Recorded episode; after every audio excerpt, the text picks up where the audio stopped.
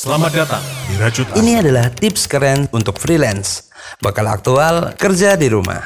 Siap lepas landas menjaring rezeki dari rumah di masa pandemi. Apa saja sih pengetahuan dan keterampilan yang mesti kamu upgrade dan perbaiki? Mulailah membuat project management yang bertujuan untuk menciptakan suasana kerja yang aman dan nyaman antara kamu dengan klien.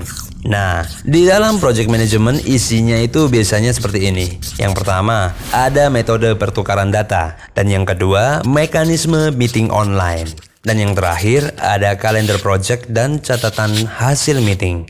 Oke, untuk tujuan ke depannya sih ada follow up ya yang lebih jelas untuk sebuah project. Langkah selanjutnya standarisasi, yaitu parameter spesifik untuk mengukur hasil kerja.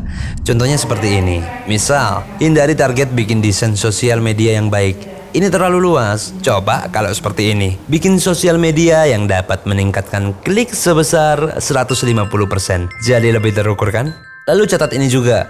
Tentukan langkah kerja yang standar untuk tiap project dan dokumentasikan dengan baik. Sebagai checklist untuk memastikan kita tidak melewatkan apa pun.